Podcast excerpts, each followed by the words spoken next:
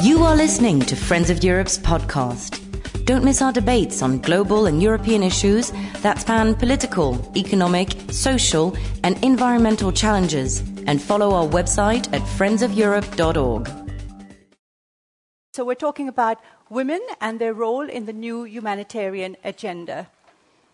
Now, in this troubled world that we live in, uh, humanitarian crises and emergencies have unfortunately become a fact of our lives. Uh, they are frequent, they are long, and they are very, very painful, these humanitarian crises.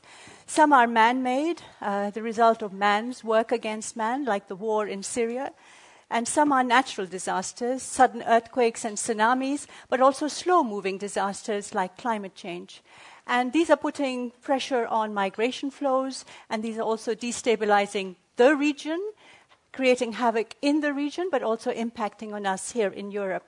Now, often when we talk about women and the new humanitarian agenda, we tend to think about women as victims. And of course, yes, they are. And we have to pay attention to gender based violence, and we have to make sure that there are safe places for women in emergencies. Uh, there is importance to be paid to these issues, and the Istanbul conference held last year in June did recognize that women have to be protected, that humanitarian aid has to be gender sensitive, if you like. But that's not the entire story, that's not the full story story, and we know it. Women are also frontline when it comes to dealing with crisis. They're the ones who are often at the front when it comes to building resilience, uh, creating consultations, and dealing with the impact of humanitarian crisis uh, on their societies and across their countries. Uh, which is why this issue, this question that we're talking about today, is going to be multifaceted. Uh, if we're going to actually turn the agenda for humanity into action, we need to have more women involved. I'm Shada Islam. I'm Director for Europe and Geopolitics uh, at Friends of Europe. This discussion is part of our Development Policy Forum, and this time around, I have to say, we're really, really grateful to our partners, JICA, for uh, ensuring this. Tanaka san is here, I'll introduce her in a moment, but also to ensure that our friends from Syria have uh, managed to come here. Let me introduce our panel. Monique Pariat is European Commission Director General for Humanitarian Aid and Civil Protection. Monique, thank you very much for coming. Ula Ramadan, Ula, just nod your head. Ula Ramadan is a Syrian human rights activist and executive director of the Badael Foundation.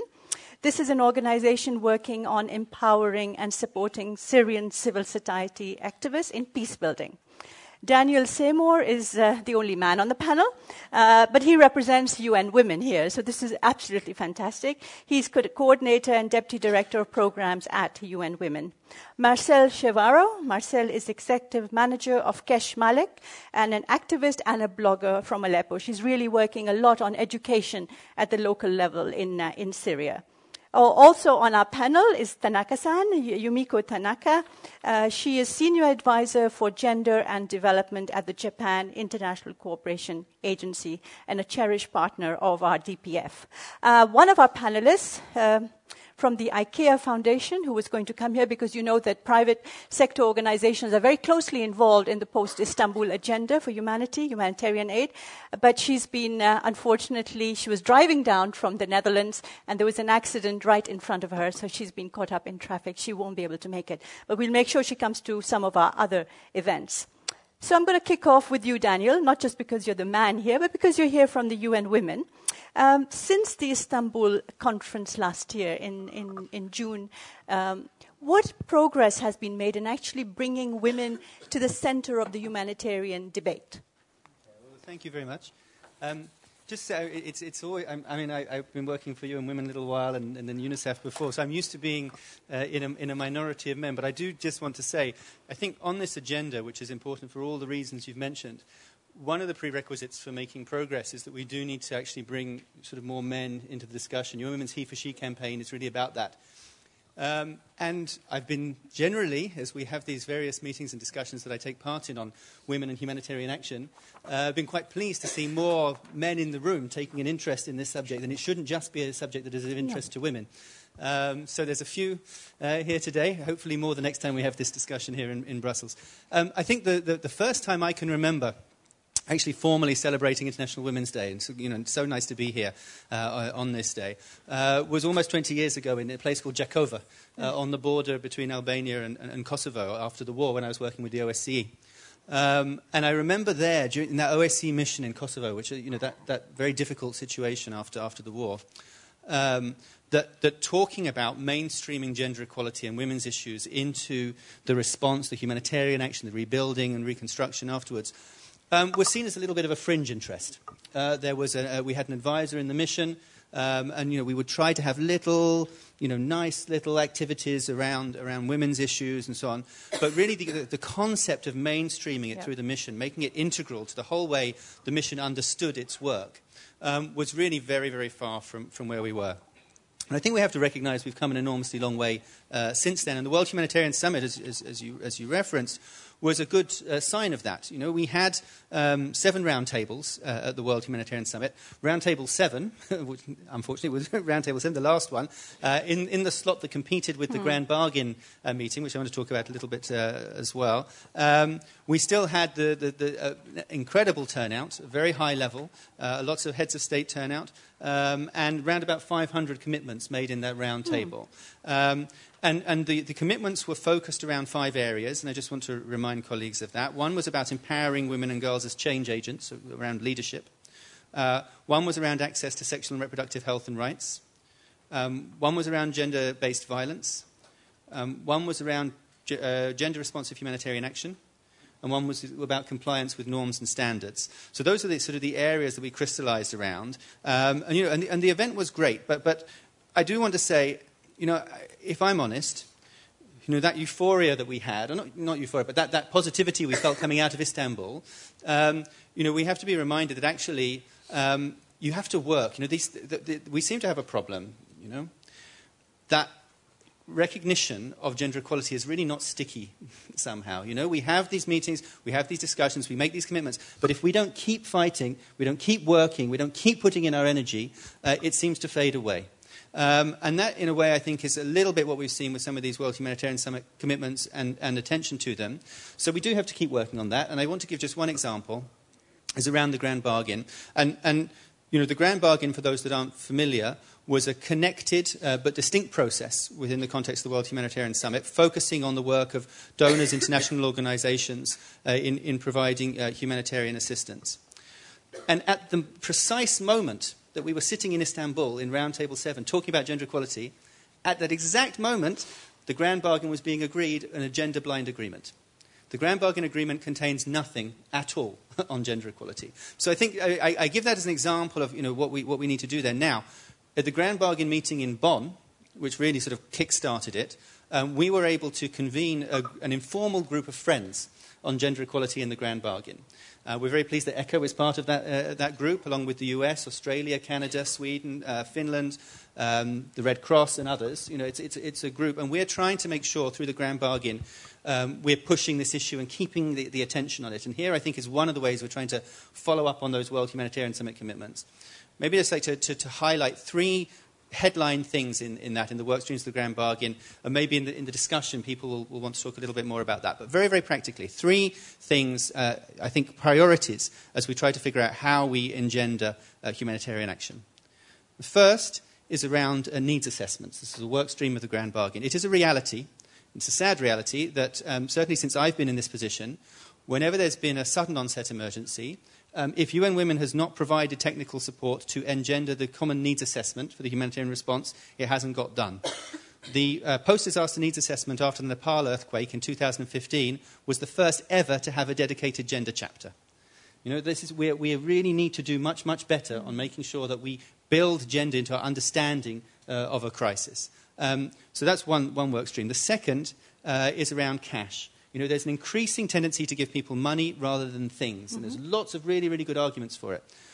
But cash can be delivered in a way, and, and people are talking about making cash 50% of, of, the, mm. of, the, of the assistance that's given. But, but, but we need to, there are different ways that cash can be given, and cash can work better or worse for women and girls. The number of dedicated cash for work programs, for example, targeted at women, is, is actually far too small. And it's no surprise. If you don't target it, who do you think captures most of the mm. benefits mm. Uh, of cash assistance? Um, so, you know, that's something we need to work on. And then lastly, this localization work stream, recognizing the important work, like I have our colleagues here from, from Syria, the first responders on the ground, women's organizations that need to receive direct support and they're really, really not getting it, mm. and finding better ways to do that. So I just wanted to highlight those are three themes where through the work with the informal friends group. You know, we have Hannah here who, who, who takes part in that, uh, and others. You know, where, we're really trying to push this um, uh, forward, uh, and just some headline themes. Thank you. Right. So, uh, Dan, you've said gender equality does not stick. I mean, this is a, is, is, is a very damning statement, but the reality, I think, right? So, in the current environment where you have US President Donald Trump retreating on a number of multilateral commitments, uh, the gag, uh, you know, he's not going to be giving money to family planning organizations. In this kind of environment, what can the United Nations or women's, uh, UN women do to keep this issue on, on, on, the agenda, not let it slide off? Well, I, I mean, I, I, think first of all we have to remember that this is just a, a constant, daily, persistent, 24 7 mm. struggle, right? Um, but what I do want to say, I mean, you know, so, so having made a damning statement, let me say something optimistic. Um, I think that obviously uh, a number of people, individuals, organizations, um, I was in Sweden recently meeting with the government there. I mean, you know, there's, there's, there's concerns all around about a possible uh, retreat on the gender agenda right now and, and, within the international space. And you mentioned some of the things that I think uh, are concerning people last, just a few days ago, here in Brussels, the yeah. She Decide uh, conference yeah. generated some roughly t- almost $200 million um, for work on sexual reproductive health and rights. I mean, I, what I am seeing is a galvanizing mm. of the women's movement that I have never seen in my professional lifetime, at least. There's never been as much energy, and it is so inspiring. And what's particularly inspiring about it as well, actually, is that, is that at least for me, everything, every time I've had the opportunity and the, and the good fortune to be uh, in a space where that movement is coalescing and, and giving its energy, there's so many young people there. So, mm. I mean, and that really gives me um, a, a, lot of cause for optimism. So I think we need to bring in, we need to actually capture and harness, just like colleagues did here in Brussels mm. with the She Decide conference, take advantage because actually I think this is a movement, I mean, a historic movement, the women's movement, which historically has been at its strongest when it's pushed the hardest. Mm. And that's definitely where we are right now. Right. So other people stepping in. How many in the room agree with what Daniel has just said? That this is a galvanizing moment for the women's movement. How many of you think so? So Trump is possibly a gift in a sense that it's made us, it's made us more aware of how delicate and how fragile certain of our so-called acquis are. I think it's made me much more aware of how things are so fragile if I could not be quoted as saying Donald Trump is a gift, I would appreciate it. you. you would agree, would you? right, okay. Well, thank you. So, most of us, well, not most of us, not everyone put up their hands, but this is an important moment uh, uh, for all of us here. So, uh, Monique, let's, let's come to, to you. Uh, you know, um, European Commission, uh, European Union is, I think, one of the leading donors of humanitarian uh, how carefully are you sort of incorporating the women's gender based issues into your aid efforts? Uh, thank you, Shara. I will, I will try to explain to you how we integrate the, indeed the, the gender issue in, a, in our approach.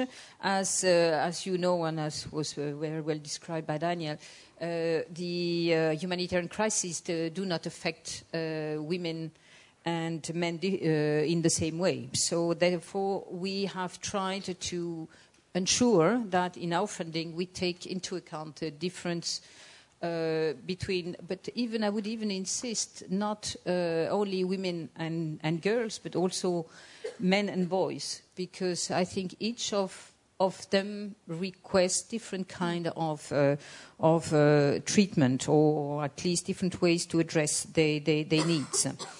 So I would like to give you an example in, in Mosul in Iraq. Uh, the UN estimates that there are between uh, 750 and 800,000 uh, civilians remaining in western Mosul. 230,000 of these people have already been displaced since the beginning of the Mosul military operation in October 2016. So civilians are at an extreme risk during the military campaign, and women, children, the elderly, and disabled will require specific protection.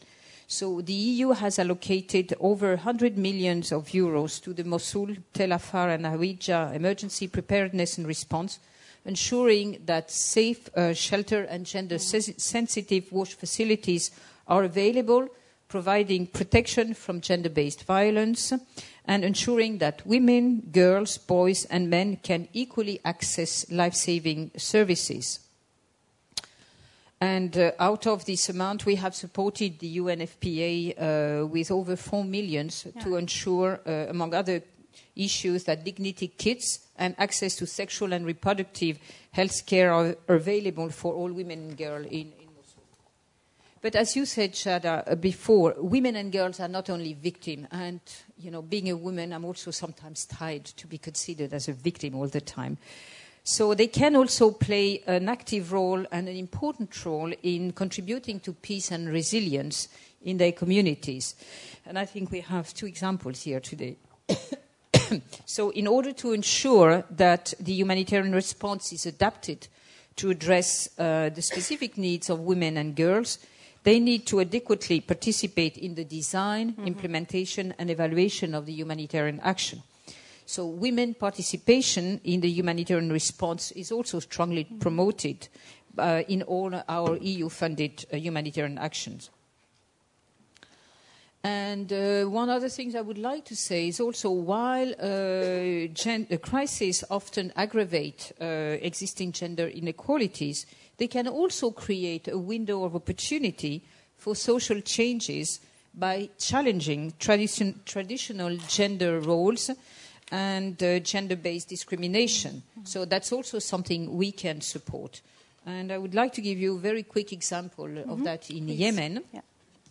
Where our ECHO partner Oxfam and CARE, together with the GenCap project, recently conducted a survey, a study on the impact of the conflict on gender relations in, in Yemen. And even before the crisis, Yemen was one of the most gender unequal countries of the world, ranking 145 out of 145 countries in the World Economic uh, Forum's Global Gender Gap. However, this study shows that the prolonged conflict has changed the roles and responsibilities of women and men, and there are now more female headed households and men roles as breadwinner is also decreasing. For security reasons, obviously, men and boys are taking over traditional roles of women and girls, such as collecting water and grazing the livestock. So, women report greater opportunities to participate and engage in decision making and new space for earning income.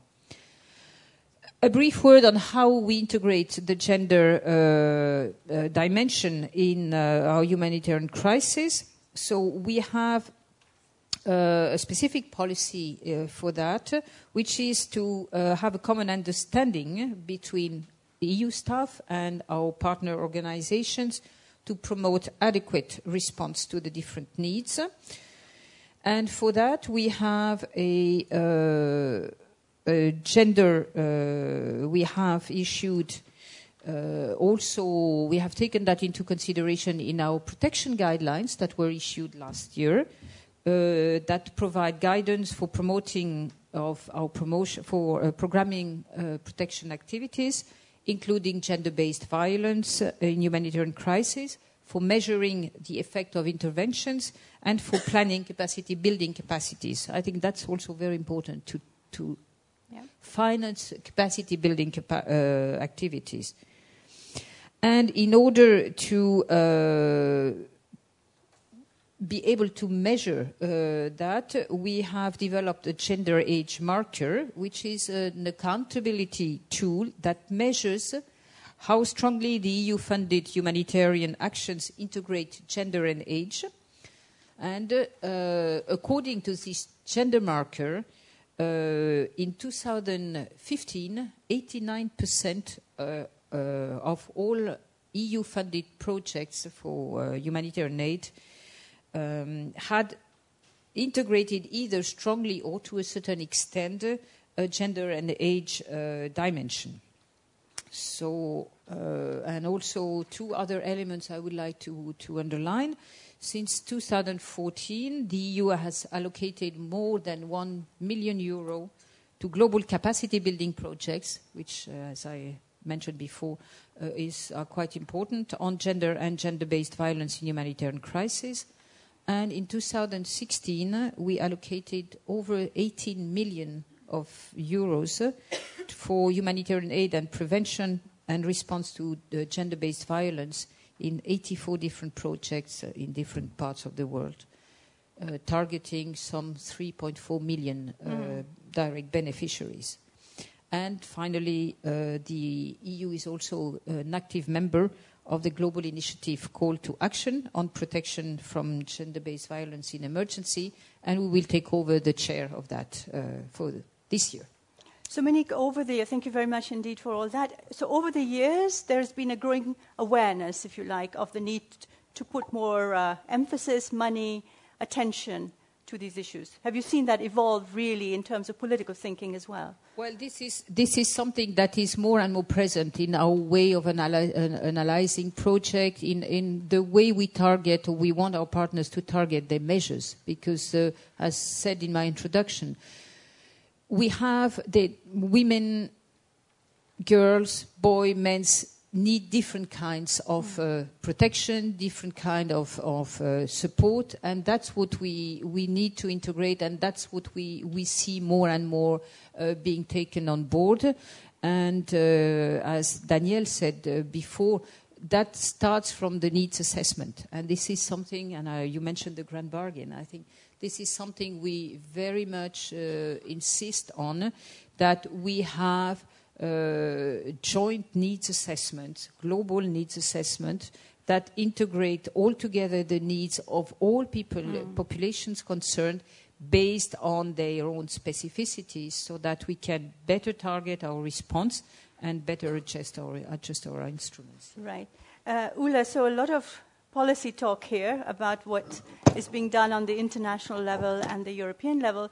Also, a strong comment from Monique saying that actually, when there is a humanitarian crisis, traditional lo- roles can change and can be a catalyst for change, in fact. I was just wondering from your experience, um, to give us a little bit of how you see the situation changing. What are you doing? What is Badael doing to bring more women into the, into the debate, into the conversation? Um, first of all, happy Women's Day. Um, Actually, uh, I want to start with a little bit of introduction about Badael and then move from there to give an examples from the work that we do with, with civil society in general, but women with, uh, right. with women-led uh, group, let's say. Um, so since Med 2013, we have been uh, providing different kind of support to local civil society grassroots groups, including women groups and activists, uh, and we have provided over um, um, we have provided support to over 250 uh, Syrian civil society grassroots groups uh, over the past almost four years. Um, half of these beneficiaries from our from our programs are actually women groups and women activists. Um, in our last year, uh, last uh, last fiscal year, 51, even more than than 50 percent of our beneficiaries were women. 51 percent of the of the beneficiaries were women. Um, and sometimes when we when we actually uh, you know like say that the majority of our beneficiaries are women, um, uh, our partners or uh, or the people that we communicate with get surprised that how come that you know half of this civil society that you work with are women, um, and this is basically.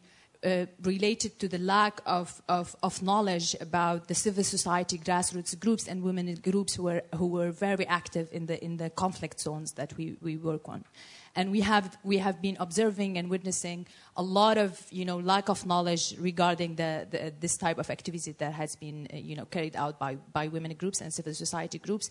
And no of course i mean even when it comes to media there is no enough coverage to this kind of in- initiative. Everyone is interested in covering the fights and who's fighting who and uh, what the assad have done and what the what the other armed group have done. But they lack you know like they they don't really cover enough um, the, the initiative that brings a bit of hope.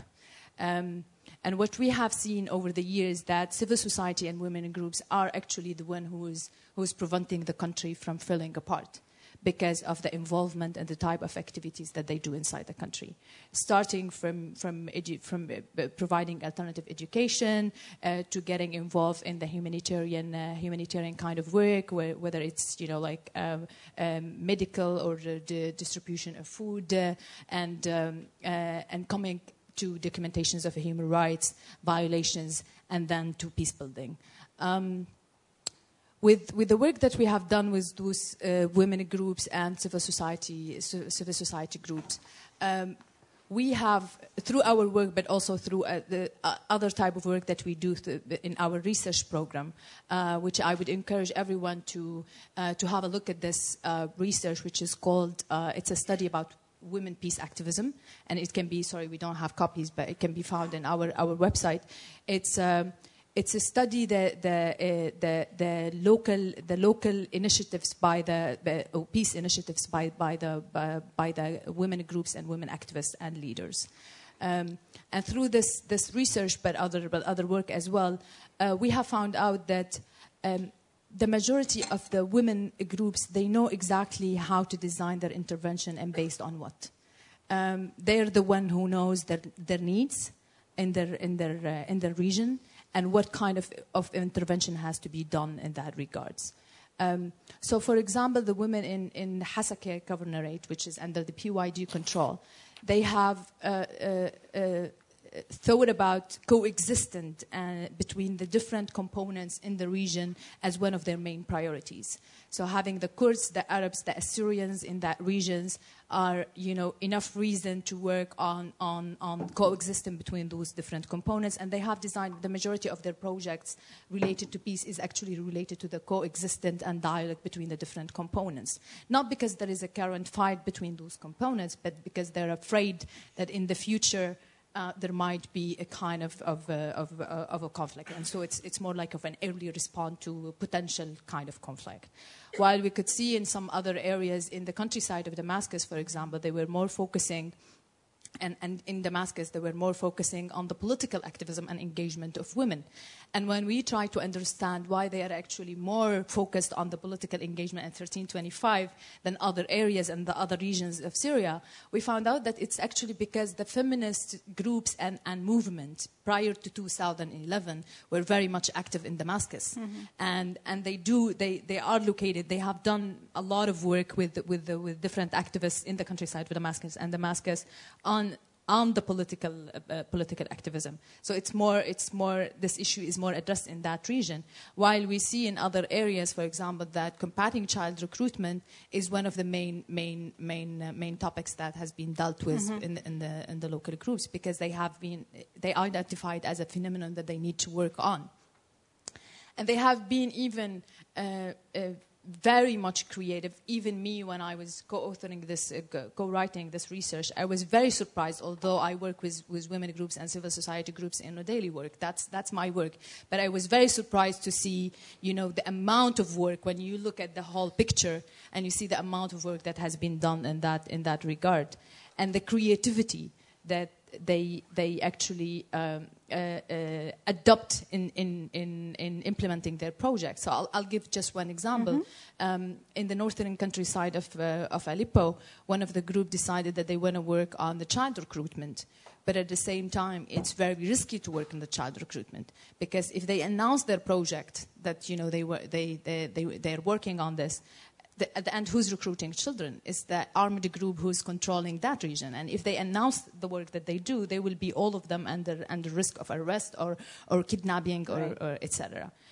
So they have decided to bring women together as mothers of, of, of children who've been inv- yeah, involved in the, in the fight mm-hmm. or potentially might get involved in the fight. And they invited them to literacy courses. And throughout the literacy courses, they started to, to provide you know, information uh, and discussion, mm. carry on discussions about child recruitment and the, the, the consequences of it. Um, of course, the armored group in the region have no problem of having, having literacy courses for women because this is something very acceptable, and they wouldn't, they wouldn't think that other topics are actually, uh, you know, discussed in this, in this uh, place. So what I'm trying to say is that the women groups, they know exactly what is their needs. Right And here I come to the point where, in any kind of work that's related to the humanitarian or political participation or whatever, there should be, you know, a more con- intensive consultations with the, with the, with the groups because we are being, you know, seeing uh, over the years that in Syria case that many many organizations are actually donor oriented mm-hmm. because the donor decide that this is the strategy that we need to adopt for, for, for this kind of topic and then people get you know involved in this but not because they they they're convinced with it but because they need they need these resources and and here it's the time where like to shift this kind of like designing uh, uh, uh, how to distribute the money is to like understanding more the local needs and consult, uh, right. you know, intensive consultations with local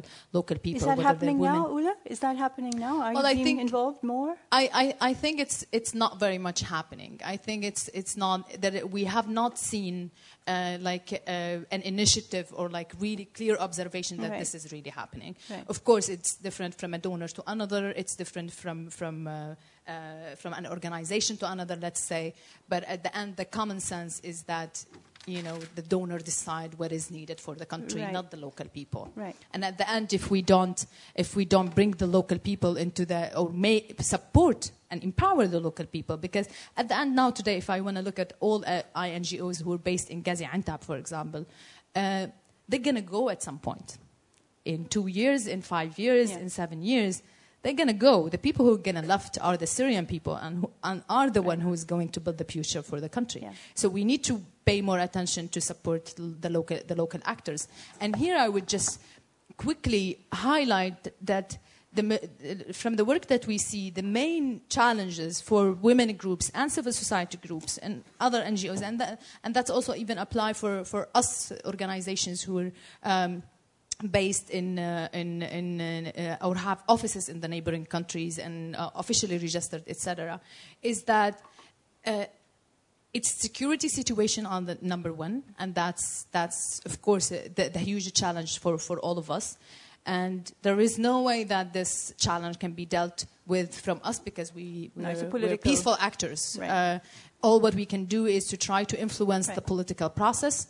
Um, and here where I would like to emphasize that there is no solution for Syria uh, uh, uh, except a political solution. Right. It's the only solution for Syria.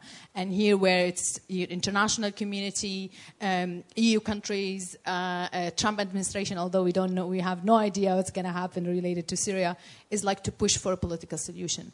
And since the last, the last peace talk in, in Geneva last week, it doesn't seem that it's actually going anywhere. Right. I mean, I don't, I don't recall the, the number of the peace talk. It's maybe four or the fifth peace talk that takes take place now, and we're moving, we're moving actually nowhere because simply there is no international like, there is no genuine will in ending, ending the conflict in Syria. Um, there should be more pressure, and international community should should be be taking more responsibility in terms of what what, what they actually have have to do. Put more pressure on Russia, for example, because they are the the one who's supporting the, the regime, and it's clear from this talk and from other talks that the regime is not willing to actually um, carry on any, any kind of uh, uh, progress in terms of the talk. Every time we have Geneva, the increase of violence and, and uh, inside the country become, uh, become crazy. And we understand that it's actually a tactic from the, military tactic from the regime in order to avoid any, any process in the talk. But then here where it comes that the international community role is to putting more pressure on the regime and its international payers to really uh, uh, uh, have, have uh, you know, sit on the table and negotiate and get to find, to find an agreement. Right. Well, we'll ask you, uh, if I may just interrupt, thank you very much for making those very, very important points. We'll ask you in a minute about the involvement of women, because there aren't any women involved in the peace talks, uh, in the negotiations in Geneva, not, not, not at all, as far as I know.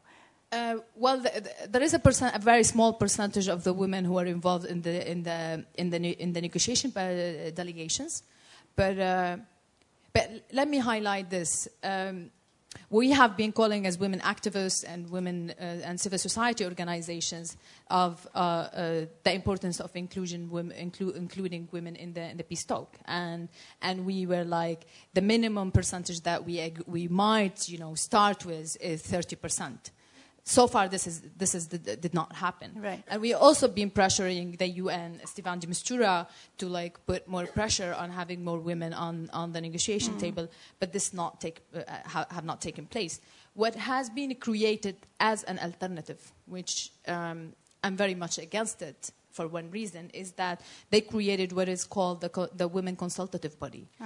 Um, they have brought 12 women from different, from different uh, uh, uh, political parties or like different backgrounds to be a consultative body for Mr. Mistura, and they claim to be a representation of women, Yeah. of women, uh, of women, uh, of women, uh, Syrian Yeah. women in general. But at the end of the day, this is this is a consultative body. Right.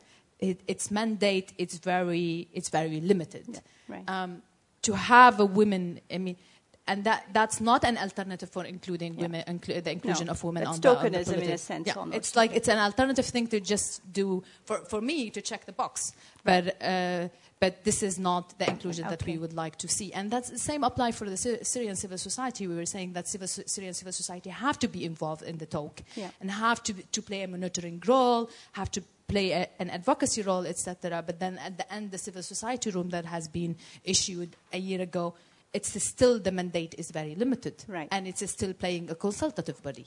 But we need a more active bo- uh, role instead of a consultative role. Right. Thank you very much. I'm sure there'll be questions. I'm going to just uh, ask Marcel and uh, Tanaka-san to come in as well and then open the floor. Um, Marcel, from your experience as well, you're working on a local level on education issues. What is the role of women and is it being used as, as, as it should? Are the opportunities there? Okay, hello. I'm Marcel Shehwaro. I'm general manager of a Syrian initiative. We created it in 2011. I will talk briefly what we do, and later on I will comment why I think that, like, we didn't learn a lot about IN, from our INGOs colleagues regarding women's rights. They are part of the battle. We have to fight with them over women's rights and why this is happening. Uh, we work on four programs regarding women's rights. The first one is girl education. We have dropouts crazily after the fourth grade. And due to early marriage and due to the circumstances of the school system inside Syria, the schools are targets for airstrikes. So people doesn't really feel safe to send their kids to school, especially girls. And after they learn how to write and read, they stop sending them. And we visited 200 families to see why they are not sending them. And we convinced 100 to go back to education, 30 through homeschooling because they are early brides. They are between 12 and 15 and they are married, so we convinced the families to send a teacher to the husband house so she stays. This is opportunity through the war that before the war is not there. Sending a teacher to teach in early bride house, this is, wouldn't be happening in Syria because it's not allowed to. Right now, everyone is concerned that the husband may die and the girl is not protected. So she needs to be learning somehow. So if someone provide that, that's amazing. The problem is in this project and each project that we have this obsession regarding beneficiaries. This project costs more than teaching normal kids who can walk alone to the school. So this obsession of beneficiaries, we want to teach 300. 300 normally they are the one who have access by their own. In one of the like examples, we have uh, nine youth girls studying in a school, and this is the whole number of the whole school. This school cost us as much as 300 children learning. So we have to decide which one we're going to support because this is only nine, and no one is interested in supporting nine 17 years old girls to study. These choices based on beneficiaries number is part of the problem. We need to think about women's rights regardless of if we can, in the same amount of money, teach 300 men. Yeah, we can. Obviously, we can. They can move around easily. They, half of them carry their uh, like arms proudly. So yeah, they can move in. But we need to create program that is not obsessed about beneficiary. The other program we have, we have something called governance fellowship. We bring uh, Syrian women and for one year inside Syria to do intensive teaching regarding governance. We have only 2% women in the local councils, which is for the last five years is supported by European and American money. And still the percentage is 2% because no one is considering it a priority. And the problem when you work in a country like Syria, there is an easy excuse. It's conservative countries, no one. Yeah, it is conservative, but not that conservative. Hmm. 2% is not a reflection on reality. It's a reflection of laziness and discrimination. So we decided to gonna do governance fellowship. Okay, they say we don't have enough qualifications. Let's compete on this. Let's see how we can provide in the countryside well educated on governance, which is a topic no one taught before the revolution in Syria, nor to men, nor to women. And after one year, we're going to put them as volunteers in the local councils. The third project is we have also a problem in participation in the civil society level. Uh, we have 1,100 Syrian civil society. 50 only are women led organizations. So our percentage is 5% in civil society. Of course, I'm talking about the management level. And when we went around to see who is doing M&E then, men are questioning, like taking the questionnaire, doing the need assessment, doing everything are men. And in Syria, men knocking on women's door to enter and do questionnaire is not going to happen. Right now, it's not going to happen. So obviously, no one is taking enough care mm. on receiving the response Feedback. of women. Mm. When we started questioning our like colleagues in INGOs why there is this lack of women participation in jobs like this, lack of access. There is lack of access and security concerns, so we can't put public announcements. Okay, so we trained 200 women on how to write their CVs all around Syria, and we are going to train 400 now. And we collected these CVs and hired someone to to bully INGO around. Like, we have 600 CVs inside Syria is ready to work. Let's drop lack of access as an excuse and start reality check on why we are not hiring women as M&E. And they tell us like they can't go and visit to assure that the truck is on their space. Yeah, but need assessment is not only taking a picture of the truck or for visiting the bakery area. There's so many areas of this is not happening. So this project we called it Kafwe, which means she can do it. Like. And we are like considering to collect 1,000 CVs, so we end up with the lack of access. Thing. So things are changing. You are actually changing yeah, I certain think, paradigms. I think, I think there is a through the chaos there is opportunities. If we sit and watch, there is where no one is looking, and you can create an opportunity right. there. Okay. And this is where we need to be focusing. On the policy level, mm. For the last five years, half of the education in Syria is supported by INGOs. If we created in these five years anti-harassment policy, removing it from in the future will be scandal. But we didn't. We need to build things mm. that in the future, any prime minister, any education minister, mm. if, we de- if they deleted it, keep it to us. We're going to do a huge scandal about it.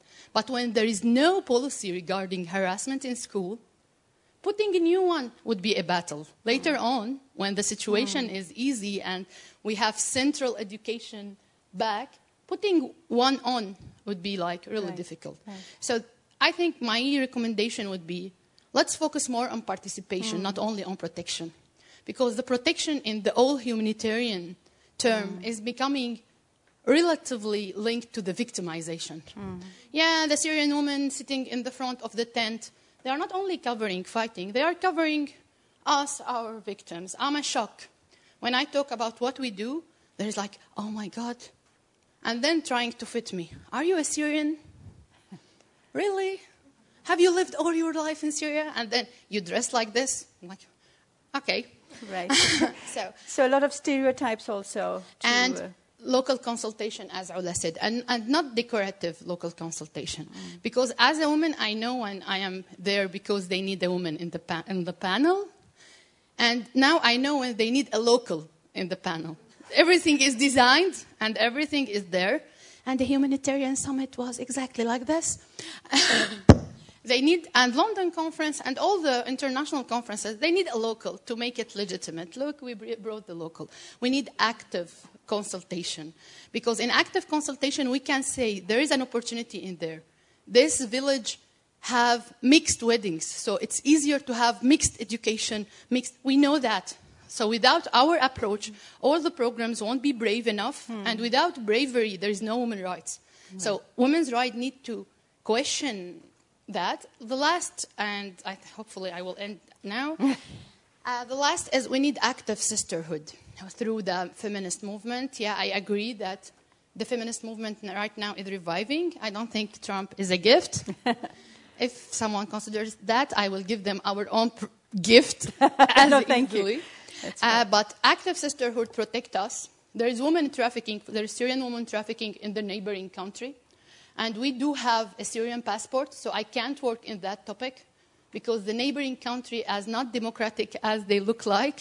So we need someone with more privilege than us to be working in such difficult topics and to know that, we need active sisterhood hmm. through the, the, feminist movement. To know, because we are like dealing with even those who are participating and who, who reached that point are burned out and considering to leave. And when we're gonna leave, men gonna come to take our seats. It's not like not gonna be another woman. They're gonna give it to a man, and we will be less and less percentage. Thank you. Thank you, Marcel. I hope, Monique, you've been listening, and Dan as well. I think this is a, a very, very strong and important message for international organizations uh, to take on board. Uh, finally, last but not least, Yumiko Tanaka-san, I wanted to ask you, you've been listening, and I wanted your comment on some of the issues that our friends have raised. And I know that JICA is working very hard on disaster, disaster risk reduction, which is, of course, very important if we're going to actually prevent and then make uh, societies more resilient. Okay. Thank you very much. Um, uh, I think the humanitarian crisis are caused not only by conflicts, but also the climate change, natural disasters, infectious diseases, population growth, rapid urbanization, and so on. So the main challenges that women face in humanitarian crisis are related with the women's high social and economic vulnerability which are the results of the persistent stereotyped gender roles, unequal gender relations, and gender discrimination, as you all know.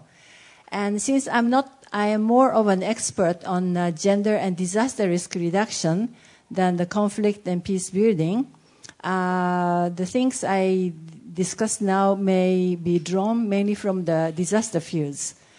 And, but uh, I think the basic gender issues we have to deal with are more or less the same, regardless if it's gender in conflict or the disaster risk reduction. And um, as we have to take the humanitarian crisis in a wider context and promote human security not only in emergency situations, but also in the normal times in the development context. Uh, that's where I, I've been working on. And as you know, that more than 60% of the world disaster happen in the Asian region. And we have been dealing with such disasters as a typhoon, hurricane, tsunami, earthquake, flash flood, landslides, and so on. And most of them are natural hazard, but we also face man-made disasters such as the nuclear power station's problem happened in uh, Fukushima after the tsunami incident. And there are so many challenges that women face in humanitarian crisis, such as the high vulnerability of women, the gender-based violence, the recognition of women merely as recipient of aid or subject of protection, uh, rather than the, them considered as the agent of change and leaders in decision-making processes. And lastly, the policies and the institutional setups are not so gender responsive and um, gender mainstreaming has not been very well, very much done, uh, done yet. So I think we should pay more focus on the coping capacities of women and other marginalized groups in society.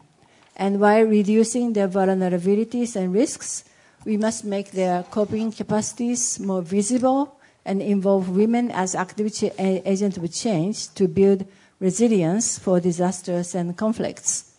And we need to reform the related laws, legislations, and institutional mechanisms to make um, policy work at the grassroots levels where assistance are most needed.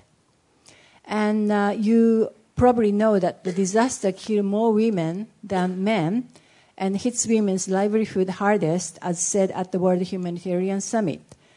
And regarding the women's vulnerability to disasters, the statistics show that more number of women die by disasters than men. For example, uh, I can give you an example uh, of the huge cyclone uh, hit Bangladesh in early 1990s.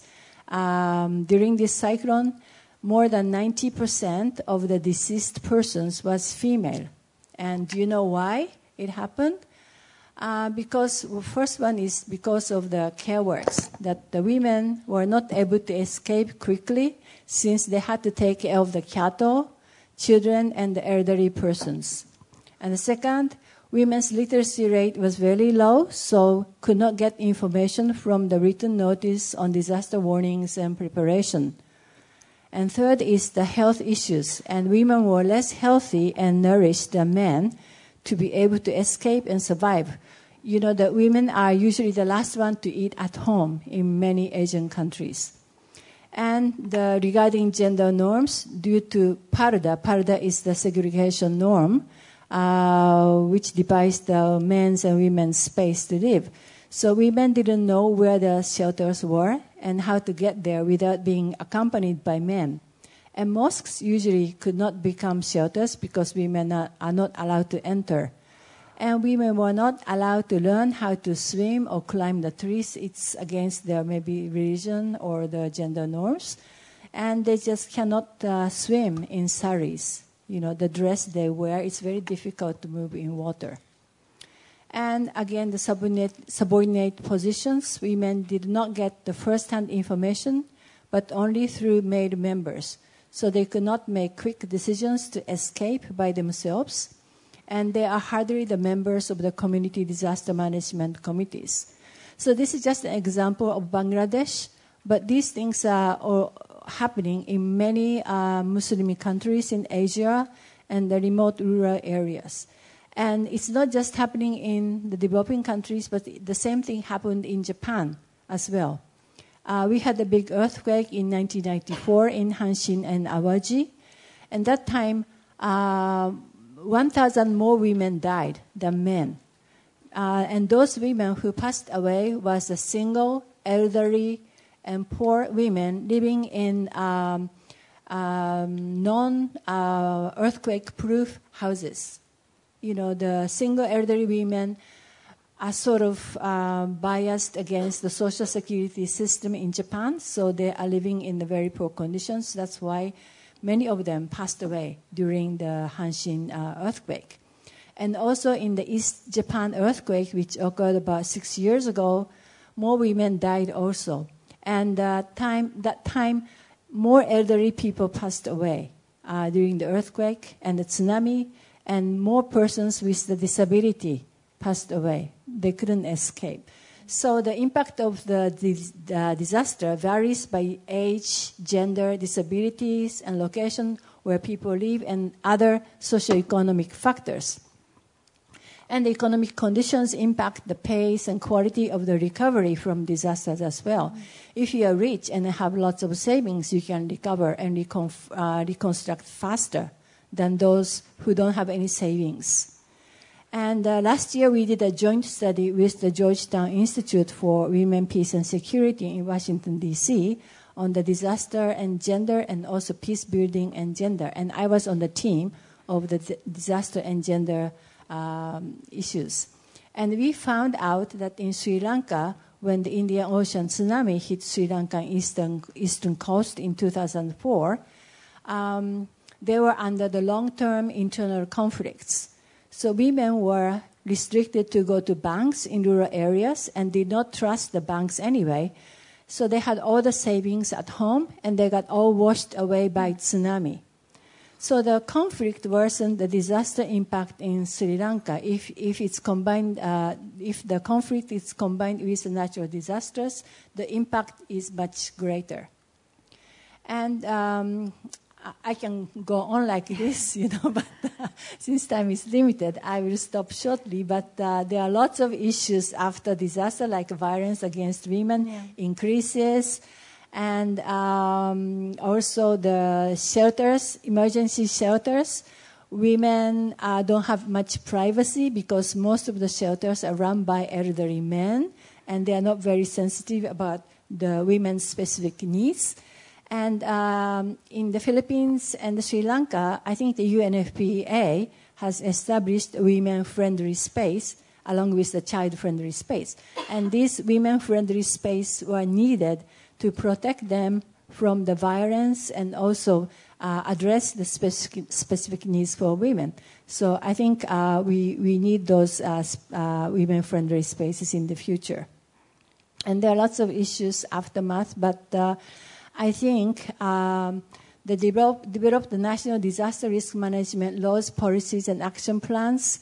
We have to be very gender and diversity sensitive. It's not just women who suffer, but uh, pregnant women, persons with disabilities, minority groups, uh, all of these mm. vulnerable groups suffer more. Mm. And we have to develop the national and local contingency, contingency plan, these emergency evacuation plans from the gender and diversity perspective and make women participate in early warning systems and set the women's ratio in the central and local committees for disaster risk reduction.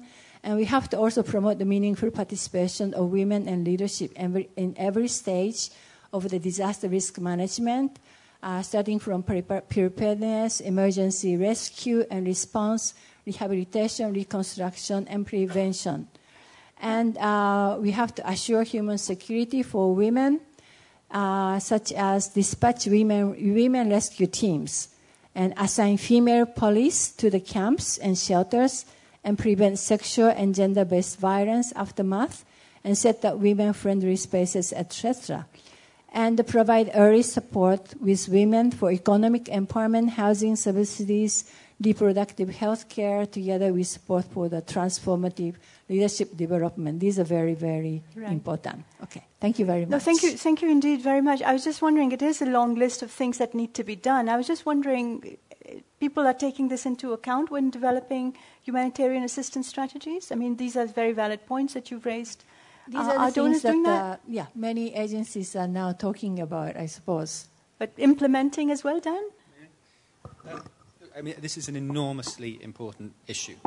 Um, and we are so far from doing enough. right? So let's, let's just be very, I don't right. think we should fool ourselves. I mean, um, there's a, for example, just to give you one example on this, the, the, there's so little um, uh, investment put into uh, breaking down the data on the differential impacts, uh, particularly of climate related disasters on men and women. So we're still using data from the 1991 cyclone in Bangladesh, right. 26 years ago, right? I mean, it's not criticism at all. There's a 2007 study which we're basically all relying on.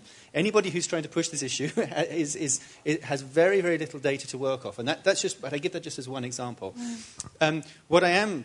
Uh, you know, hopefully, I think something we're, we're trying to do. We have a, a, a new uh, program with the International Federation of the Red Cross Red Crescent Societies and with UNISDR, which is the, the disaster reduction platform, uh, which will launch in Cancun, the, the, global platform on disaster risk reduction in May, um, which is really trying to take the Sendai framework, and this is, this is a good news thing. The Sendai framework, which is the international framework for disaster risk reduction, is actually very good and strong on gender. The government of Japan and others were really you know, very mm-hmm. positive uh, forces in that.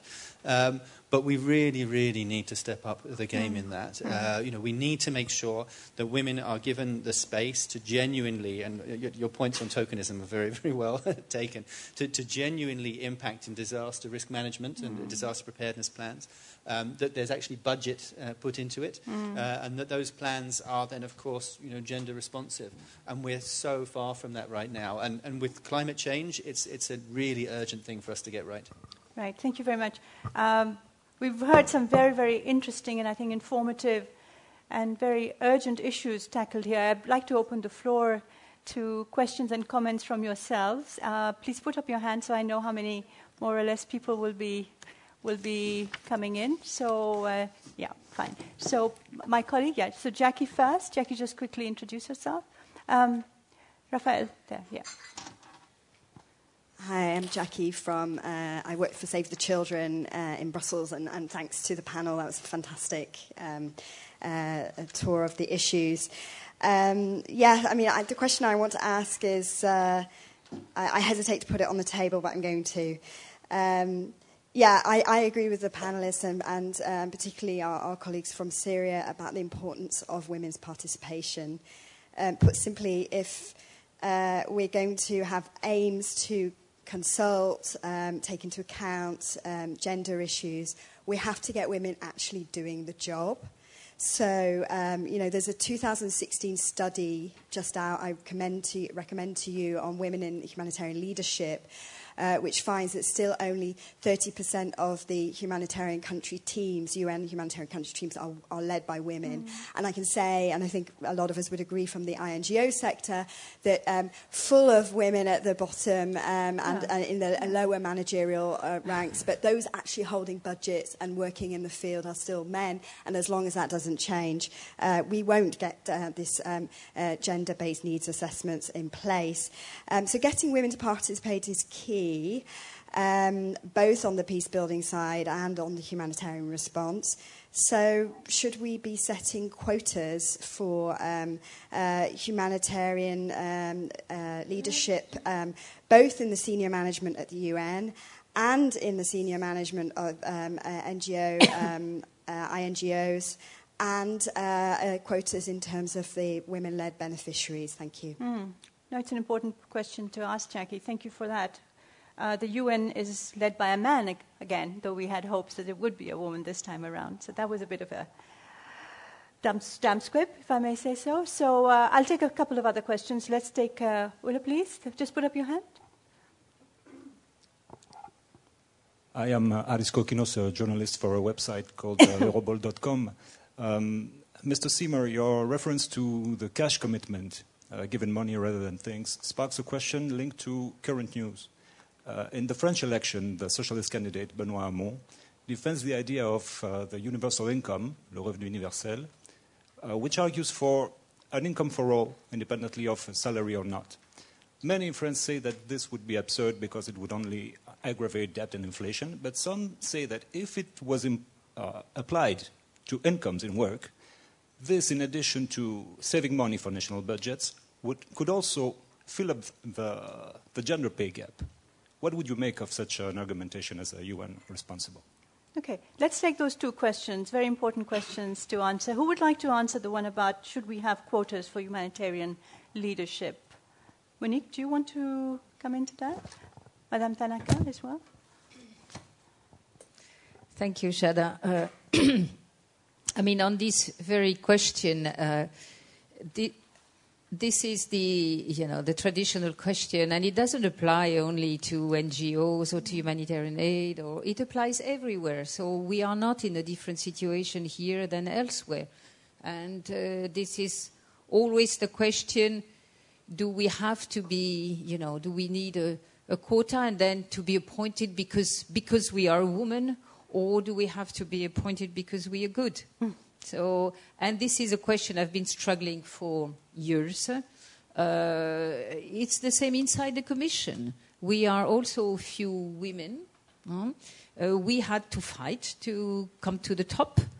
Um, for many years, I thought no quota because I don't want, you know, to be considered as I'm a, because you are a woman, you are where you are. But I have slightly changed my mind, I must say, on that. Uh, and I think uh, you will never reach parity mm. if you don't set for a period objectives, at least. You call it quota, objectives, whatever. But you have for a while to set a very concrete and binding objectives. And once you've reached that, then you have the internal dynamic that will change. Mm. But as long as you don't have that, probably, I think, and again, I've changed my mind on that, mm. I think you have to uh, probably be a bit more um, you know, Intrusive, instructive. yeah, uh, yeah, exactly. Yeah. But again, this is this goes for all organizations, for all governments, for all parliaments, for businesses, for everywhere. For think tanks. Also, Absolutely. Thank you very much. I think people do change their minds uh, as time goes on. It is, it is a fact, I think. Monique, thank you very much for that very honest answer. Dan? Marcel, you want to come in as well? Yeah, okay. If I may just quickly on the, on, on the quotas thing. Um, you know, when, when we work on increasing women's political participation in parliaments and so Hold on, the microphone. um, you know, we talk about temporary special measures, and it's very much in line with what Monique's uh, saying. I mean, I, I believe in quotas, uh, full stop. It, the, the, the, the, playing field is not level. As long as the playing field is not level and fair, then you need uh, special measures, and, and, and, and those are quotas. What I, what, I, uh, what I can tell you, and hopefully you know, this, is, this is some nice news, the new Secretary General um, I know, met with the Undersecretary General, which is the, you know, the, the management level below, and he said, I expect, gender par- I expect you to achieve gender parity. This is not optional. And for those of you that are unable to achieve it, I will conclude you may be in the wrong job. So he's been extremely uh, clear, I think, with, and I know from, from, from my boss, our executive director, uh, she said, I've never heard something like that uh, at that level. So I, hopefully we'll see some movement. What I do think we need to remember, though, um, yes, absolutely, and you know, Jackie, your point is, is, is extremely well taken. But we can't assume that a woman leader is necessarily automatically strong on gender equality. that is that is a far too quick a step to take. So we still have to work. I also think with female leadership, you know, in the UN Yeah, and elsewhere. Um, on the question on, on universal income. I mean, I'm, I'm a believer in uh, universal income myself personally, but I know um, that within that broad discourse that the UN pulls together, particularly led by ILO, around social protection uh, and minimum incomes, you know, there's, there's, there's arguments on, on both sides in that space. And I think the UN's role uh, in this discourse so far has not been to, to take a position per se, to, not to be the actor, but to be the stage. Um, we are trying to provide a space uh, where, where this can be discussed. But certainly there are very, very strong arguments uh, for universal income from the point of view of gender equality. Uh, absolutely. Um, and I think when you talk about cash in, in humanitarian uh, context as well, I mean, we've seen from, from the evaluations exactly how powerful a tool it can be in terms of addressing uh, gender inequality as well when it's done the right way. And it being done the right way, that's really the kind of the key thing for the discussion we're having, you know, at the moment on women in humanitarian action. Right. Marcel, you wanted to come in on the issue of uh, women's leadership. Yeah, I, I'm also a big believer in quota. Like after and after working for like the last three years, I'm like kind of promoted everywhere. I'm meeting politicians all the time. Those who take this the big money decisions, all of them are men. So, and I'm meeting like special envoys of Syria. They have only one woman, and it's Canada, and all of them are men. And, and this is not going to make change. If it's at the top, so it's going to be like reflected through the process. But it's not only that. I always obsessed telling Ula, we are not a good example. We sleep at our office. We work for 12 hours a day. if I am at 20, like 2, 23, I don't want it to be me. If they are watching us, they don't want it to be like this. We are not setting an example of like, you can be normal, not a superhero. It's between either the victim or the superhero. So because they can't do good enough, men can't do good enough in a public sphere. We should do perfect. So to do perfect, we work 12 hours, and we have this rumors. Women-led organization has support. No, we don't. We are suffering financially. All the women-led organizations that I know in Syria are suffering financially, while the men saying gender-based is sexy, is brought money. There is this rumors that no one knows about that gender topics are sexy and attractive and they attract humanitarian money. But in reality, this is not true. So we need to support female leaderships, even if they are not like feminist yet. But we need to support them hmm. because it's the first step. Participation is the first step for protection. Mm. Like, and later on, we need to set programs to research this. We need to have numbers to talk about how many women have been in the UN and the political processes all over the world. And like, we need to keep pushing advocacy, and because quota won't solve the problem, mm. it will put us in there. Even I'm, I'm like I'm with quota, but it won't solve our problems. Thank you. Thank you. There was a lady there, and then I had a, yes. So let's go here first. Hello, I'm Celine Nias and I direct the Care International Brussels office. Um, thank you very much to all of the panelists CARE is an organization that really focuses on gender in emergencies and all of its humanitarian work. Uh, we've worked closely over the years with ECHO at global level on the gender marker, with UN Women on the Grand Bargain and gender equality issues. We do our best to support Syrian women's civil society participation.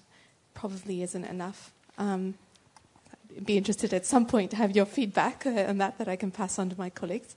Um, and of course, gender in, in DRR is, is also a very important issue. So just to say, um, I, I, was really delighted by, uh, to, to, hear all of you and feel very much in good company. Um, but as, uh, as was mentioned, this is an, an ongoing struggle um, and one that, um, I mean, here we're all probably fairly like minded, but um, in the rest of the world, gender and emergencies and the importance of, of women's participation in particular in, in, humanitarian situations is not a given. Um, I, I, wanted to um, turn to Ms. Pariat for a question. Um, you've mentioned that the EU is taking on the leadership for the global call um, for action on GBV. This is something that we've been working um, with member states uh, to influence member states on for a number of years, well, since the call uh, was issued, to try to get more EU member states engaged. And I'd be interested to know uh, what plans you have uh, in your leadership role of the global call for action on GBV and how you think we can, you can, or we can collectively uh, engage more member states and, and more uh, commitments around this important issue. Thanks. Thank you very much. Uh, please, lady over here. Uh, good morning. My name is Lucia Conti, AVSI Foundation. Uh, I have a question for Ms. Pariat or also for others. Uh, we in ABSI think that uh, women economic empowerment and access to education for girls is an essential precondition for gender equality. So do you think that the humanitarian uh, um, agenda has sufficiently addressed uh, income-generating activities for women and uh, education in emergency? Thank you. Thank you very much. Uh, anyone else? Yes, the lady over there, right at the back, uh, Amanda.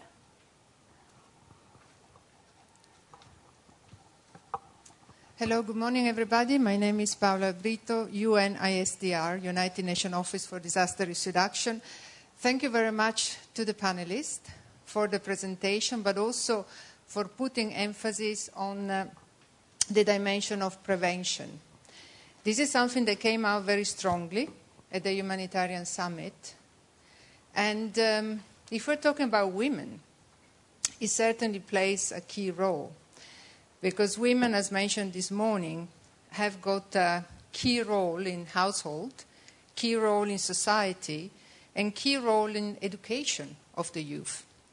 So the question to the panel is, how we, can we scale up capacity development on women and uh, disaster risk reduction, prevention, in a way in which we can amplify automatically the understanding and uh, the embracing of a culture of prevention. Mm. Because if we don't put emphasis on prevention, we are not going to get ahead of the curve of humanitarian needs. Thank you. Thank you very much. Very important point. Um, is there anyone else who wants to? Yes. Yes. Uh, sorry, there were two hands coming up. So the gentleman over here, very, very brief, please, and then the lady over there. Uh, yes. Uh, my name is uh, Mahmoud Dar. I'm come from Somaliland. And uh, I want to, first of all, uh, congratulate you know, the panel uh, for the uh, presentation they have made. Uh, in connection with that, I want to make one or two points. The first point is the underfunding of, the, of this program. It appears there is a huge underfunding by international organizations as far as this program is concerned. Uh, uh, secondly, uh, I want to say that, for example, in our region, uh, now we have a severe drought in Somalia, uh, in East Africa, and in the Sahel area, and this time in, the, in East Africa, in the Horn of Africa especially. And, uh, you know, women organizations are playing a very important role uh, in, the, in this crisis. Uh, because men can, and the young men can easily go outside and immigrate. You try to immigrate to places like Europe, uh, but you know, women remain uh, taking care of children, of the household, and you know they are doing a lot of good work, not only in that area, but in almost all areas. Uh, you know, the point I want to come Uh, Sir, is- could I, could I, I'm sorry to interrupt, but we yes, do need to Yes, the to point I want to come faster. is concerns, you know, with the Commission, with the EU Commission. Uh, originally, uh, and uh, you know, before, uh, so much aid, of course, was given to African countries, but to governments uh, and semi-government organizations. Uh, do you think it's time that uh, organizations like the EU can provide help directly to women organizations, you know, in, which are playing such an important role in their societies. Thank you. That's you. what I wanted to make. Very good question. Thank you very much indeed. And final question from the lady over there. Yes, thank you very much, and I thank God for this opportunity to be able to learn so much about what is happening in the world as far as the women are concerned, and also to get inspiration from other parts of the world. Uh, my name is Mary Ekokole. I work in the Cameroon Embassy, and um, my question has to do with uh, equality in terms of time. Uh, the women in my part of the world, and this is what I'm hearing from you, they are the ones, they are the caretakers, they are the ones that take care of the children. And uh, there's another slice of the biggest part of the time for rural women is the time that they spend farming. And they're using very primitive tools. These are tools that existed maybe since human beings started living on planet Earth. These women are still using these tools. I'm just throwing out my question to anyone. Maybe someone can help us just find out how we can ease uh, the, this farming, which is so necessary because countries like ours, we depend 70% on agriculture. Mhm. And these women are responsible for bringing almost all the food that we find in our markets. If I had a way to just facilitate it, we don't have big parcels of land in which you could bring in tractors. People have individual family land, which is not too much, and so they just need a tool that can make it easier for them. Right. I'm wondering whether, in the world of technology, can someone just suggest something that can help to bring relief to these women so it can put more time back in their hands to rest? It's important for every aspect of their lives, even for their health. My mom couldn't complete uh, her uh, literacy classes because she spent all of the time from early morning, 4 o'clock, going to the farm and coming back just in time to be able to cook for her family. Thank you so much. Thank you, Mary. Um, thank you very much. Uh, Tanaka-san, I think uh, I'll start with you. Uh, if you could give your comments to some of the questions we've heard. Uh, I want to uh, respond to the women's economic empowerment. Uh, I think it's very important to give the opportunities for women's livelihood uh, recovery, especially after the disaster. And that's why we've been implementing the quick impact projects to recover women's uh, livelihood project after disasters. But uh, we have to be careful that, like we experienced in Sri Lanka, when we provided the microfinance to the women's groups, the many Muslim women uh, did not spend the money for, for their own income generation, but the husbands and sons used those loans instead. So uh, when you provide the loans and fi- financial assistance to women, uh, you have to provide the gender awareness training and also gender empowerment uh, trainings as well. You know, otherwise uh, the money will not be spent properly. So these are the lessons we learned from our experiences. And also regarding the farming and uh, basic agricultural tools, uh, we've been supporting many, many um, agricultural projects in Africa, but uh, most of them are paddy, paddy uh, growing projects. But we've been providing the simple tools and, and the simple push weeders and uh, simple uh, techniques so that we can, uh, women can improve their production activities. And, the, and most recently, we've been supporting the sericultural projects for women as well, uh, which are more market oriented. But so um, I'm sure that if um, we could come in to Cameroon, uh, we can use all of these uh, experience we accumulated in, in other African countries. Right. Thank you very much, Tanaka-san. Ula, your final words. Well, there was a couple of, um, of things related to, um, to funding, and I just want to make um, one comments regarding that or underfunding. It's very clear that um, local the, women organizations, civil society, and local groups are the one who get the less support. Um, although there is enough money out there, uh, but they, they get the less, the, le- the less money. Um, if, we, if we take, for an example, the EU mechanism uh, for providing support to country like Syria, for example, or even any other country in the Middle East, we see that the local organizations uh, have hard time, and very, very few of them actually who are able to access this fund, uh, simply because it's not made for us. It's not made for the for for uh, for for, for civil society who comes from from this region. It's made for INGOs who have uh, long years of experience and who's able to handle uh, big funds.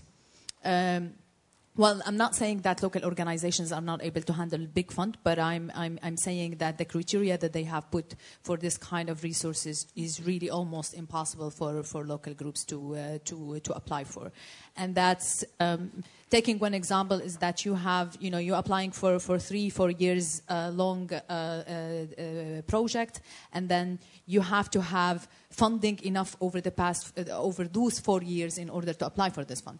That's kind of like almo- almost impossible uh, condition to apply in, in, in local organizations because the funding is like one year, one year, and we hardly get, you know, mm. the two-year funds. So when you ask her for having already funds secured for four years in order to apply for a project, that means you're, you're right. easily excluding us from this. Right. So like my, my final thing is that to encourage to have, you know, to, to change this mechanism on different level, whether it's EU, whether it's INGOs, whether it's government, to be able for the local groups to be able to access this, this kind of fund without having intermediate, uh, uh, you know, uh, one inside, in, in, between like, like NGI, INGOs, etc. Right. Dan?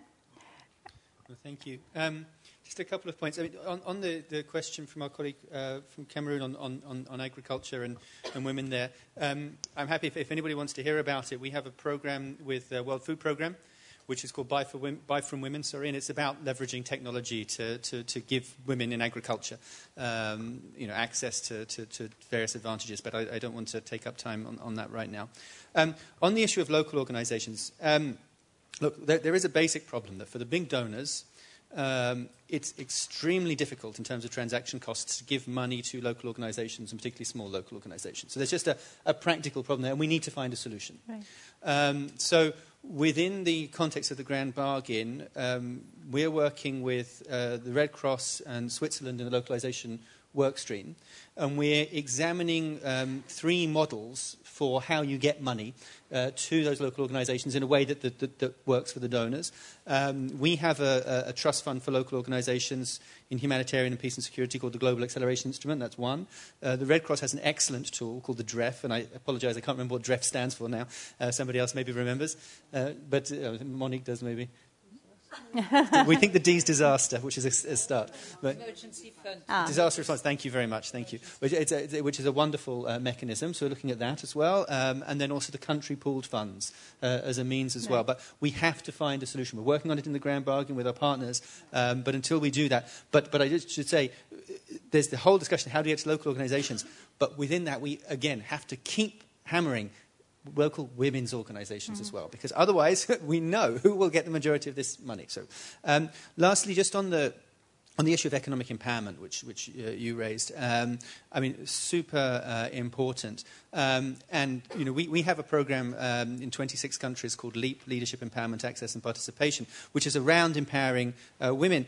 Um, but I just wanted to flag it's not just the, the, the, uh, um, the, the, the, employment opportunities or the cash for work and so on. It has all sorts of other knock on effects. Um, and just to give you one, one example, in the programs that we run in Zaatari in, in, in Jordan, um, the women that are taking advantage of those services for, for income generating opportunities and livelihoods and trainings and so on, they're reporting a 20% reduction in experience of domestic violence. Just as, just as one, one example of how, I mean, you're absolutely right, this is a key this unlocks a whole set of other things for women and their, and their families as well. So uh, we just wanted to reiterate. Couldn't agree more. Thank you. Dan, just, just one thing we haven't mentioned private sector, and I Mhm. know that Istanbul, private businesses were very much part of this grand bargain or discussion. So are they becoming more involved in humanitarian actions? I'm, I'm sorry that we didn't have IKEA Yeah. today, but I mean, that, that's a message as well, isn't it? Yes, I mean, it, we, we- you know, we, we, have, we definitely want the uh, private sector involvement. I, I have to say, from where I sit, I have not seen a big uh, uptick in that since uh, Istanbul. I don't think we've leveraged it yet, so it's something where we need to do more work. But that's just purely from, from where I sit. Okay. Monique, please. Thank you. I think we have touched upon so many things uh, that it's a bit difficult to wrap up. Maybe on the gentleman on, on Somalia, just to say humanitarian aid is not given to uh, governments. It's given to organizations, to partners, but not to government. Just to, this is the difference between humanitarian aid and development aid. So just, uh, just for that. Let me uh, make a few comments on, uh, on well, first of all, I would like to, um, to say what humanitarian aid is and is not, also, because I think we are also talking about many things. Humanitarian aid is not a development tool, is not a solution to conflicts. Humanitarian aid is there when there is no such thing as conflict resolution and where uh, development aid to some extent has not worked, has failed, or has, uh, has not provided the results. So there are many issues that you uh, have addressed today that unfortunately are not to be fixed by humanitarian aid. What we do is to respond to basic needs, and I'm not denying the many, many needs that you expressed, and uh, but this is why we work also more and more on what we call the resilience, uh, or on the bridging between humanitarian aid and development, because many of the things that you've mentioned we cannot address them with humanitarian aid. Humanitarian aid is like, you know, the emergency service in a hospital. You bring patients that are in urgent need uh, to be treated. That's what we do. Then you have to pass to another service for more long-term solutions. And this is what we need to do better together with our development colleagues. That takes me to the disaster risk uh, management. It is fundamental. And the more we can spend on that, the more we will reduce the vulnerability to natural disaster, the vulnerability to conflicts, and the capacity for communities and for people individually to get over and to resist uh, this. But again, the problem is a problem of money. Uh, the more conflicts we have, the more disasters we have, and we have more and more with climate change, and I think our Japanese colleague mentioned that very clearly the more we would need to work on, uh, on disaster risk management. And Cancun is a very good opportunity. We are leading also on the Sendai framework and on, on the action plan on that as the Director General for Humanitarian Aid and Civil Protection. But we have to intervene so much in repairing or in, in alleviating the suffering, then we are left with little money to address the prevention side. But this is one of the priorities we have in that. Local actors. I can only uh, echo what Daniel is saying. This is something we would like to do, but it is complicated. It is very complicated because we are intervening, just to give you the, the dimension, in more than 40 countries, probably 40, 50 countries.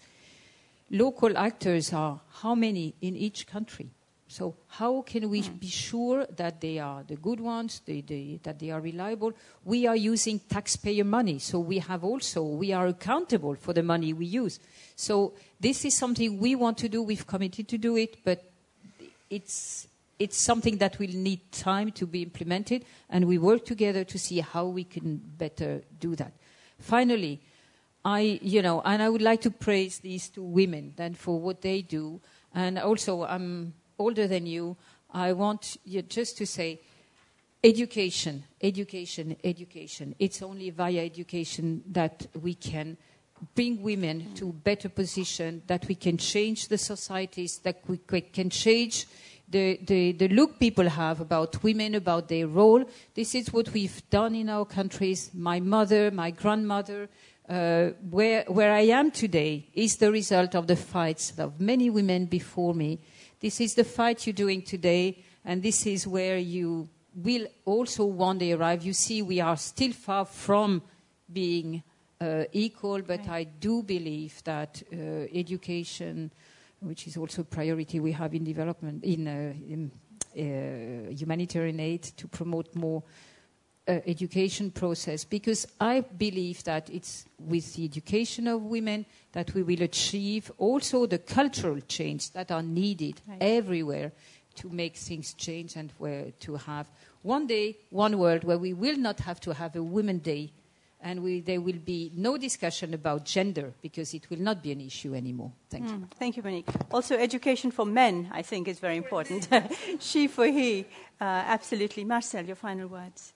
Uh, I will comment on the like supporting local in Somalia.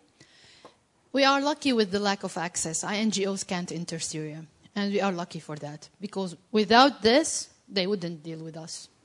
They kept dealing as implementing partners till they lost access to the ground, and this is sad because we are becoming the private sector. The private sector is not interacting with us, we are becoming the private sector. Bigger, larger, north and south, we are becoming. Discrimination in the humanitarian aid work is not only against women. Let's watch ourselves and our behaviors carefully. In the humanitarian summit and every, let's, let's see how inclusive we are really in the humanitarian sector. So yeah, it doesn't change anything, but it reflects people look at us as those who are acting. Are is there enough women? Is there enough people? I met so many people who works in Afghanistan. I never met an Afghani person who worked in Afghanistan. This says a lot about what we are reproducing. We are reproducing bottom-up approach, like up to bottom. We are going to change the world. We're going to change Syria. We get, that's not going to happen. We're going to change Syria. And we are doing it. And having faith in us and in them in Somalia and in them in Cameroon is the, is the, the, like the source of it. Do we have enough resources? We do have enough resources, but we are not spreading it enough. We are becoming companies, 60% overhead costs, la la la, and we are becoming companies. And this is dangerous, and I think this is need questioning. We paid, we are hitting the 1 million victim right now in Syria, and there is a lot to be learned after that because we don't want any country in the world to pay such a price again. Mm. We need to sit and see where we failed and where we did a good thing. Mm. The local civil society in Syria is a good thing because of the lack of access and because of the revolution that started in 2011. We're not going to leave. We consider this is our our topic, our cause. If like the funding stop, I'm a dentist. I will have a clinic in the morning and I will work in civil society at night. It's not something that is temporary to, to, to us, to people like us. So yeah, we need to invest in such, to end discrimination, to like notice privileges everywhere, especially in humanitarian aid sector, because we don't want to reproduce the problem, to keep reproducing the problem that we reached here for. Thank you. Thank you very much. Um, I'm not going to wrap up, but I do want to make a point that I think is interesting. It's that we really are living in a paradox. Uh, at the same time, we have women's issues moving up the agenda. We've seen, and Daniel said it, I mean, the movement is more galvanized than ever before, more aware, more ready to act. Uh, take to the streets, but also within institutions and organizations. So, yes, it is a moment, it is an important moment for women's uh, activists. Um, but at the same time, our multilateral frameworks, the organizations of liberal order that we relied on for so long, are under pressure. More difficulties to come if, uh, if other countries, the United States, for instance, starts withdrawing or starts cutting back. I mean, these are dangers that are out there. There's also, as uh, many have mentioned, problems of money, of finance, perhaps not uh, scarce resources, but the distribution of resources. But I think what we've learned now, and I th- thank you all really, and, and you for your questions, is that women are not just passive victims or observers of humanitarian crisis of development. They really are becoming more and more empowered. And we've seen two brilliant examples of these two young women from Syria who are doing exactly that, working locally. So women's participation is crucial, it's the key. Otherwise, there is failure. Um, there is a question of local actors, and I think thank you for really pointing that out. I think it's an important message for all of us to take home, to take away. Uh, the, the, importance of dealing with women's organizations as well. I mean, it's quite uh, stunning and shocking, I have to say, that women's organizations get less funds, though we know they play such a primordial role in leadership and frontline leadership when there are disasters. And it has to be beyond tokenism. I think this is very important, and I think that applies to all uh, sectors of society.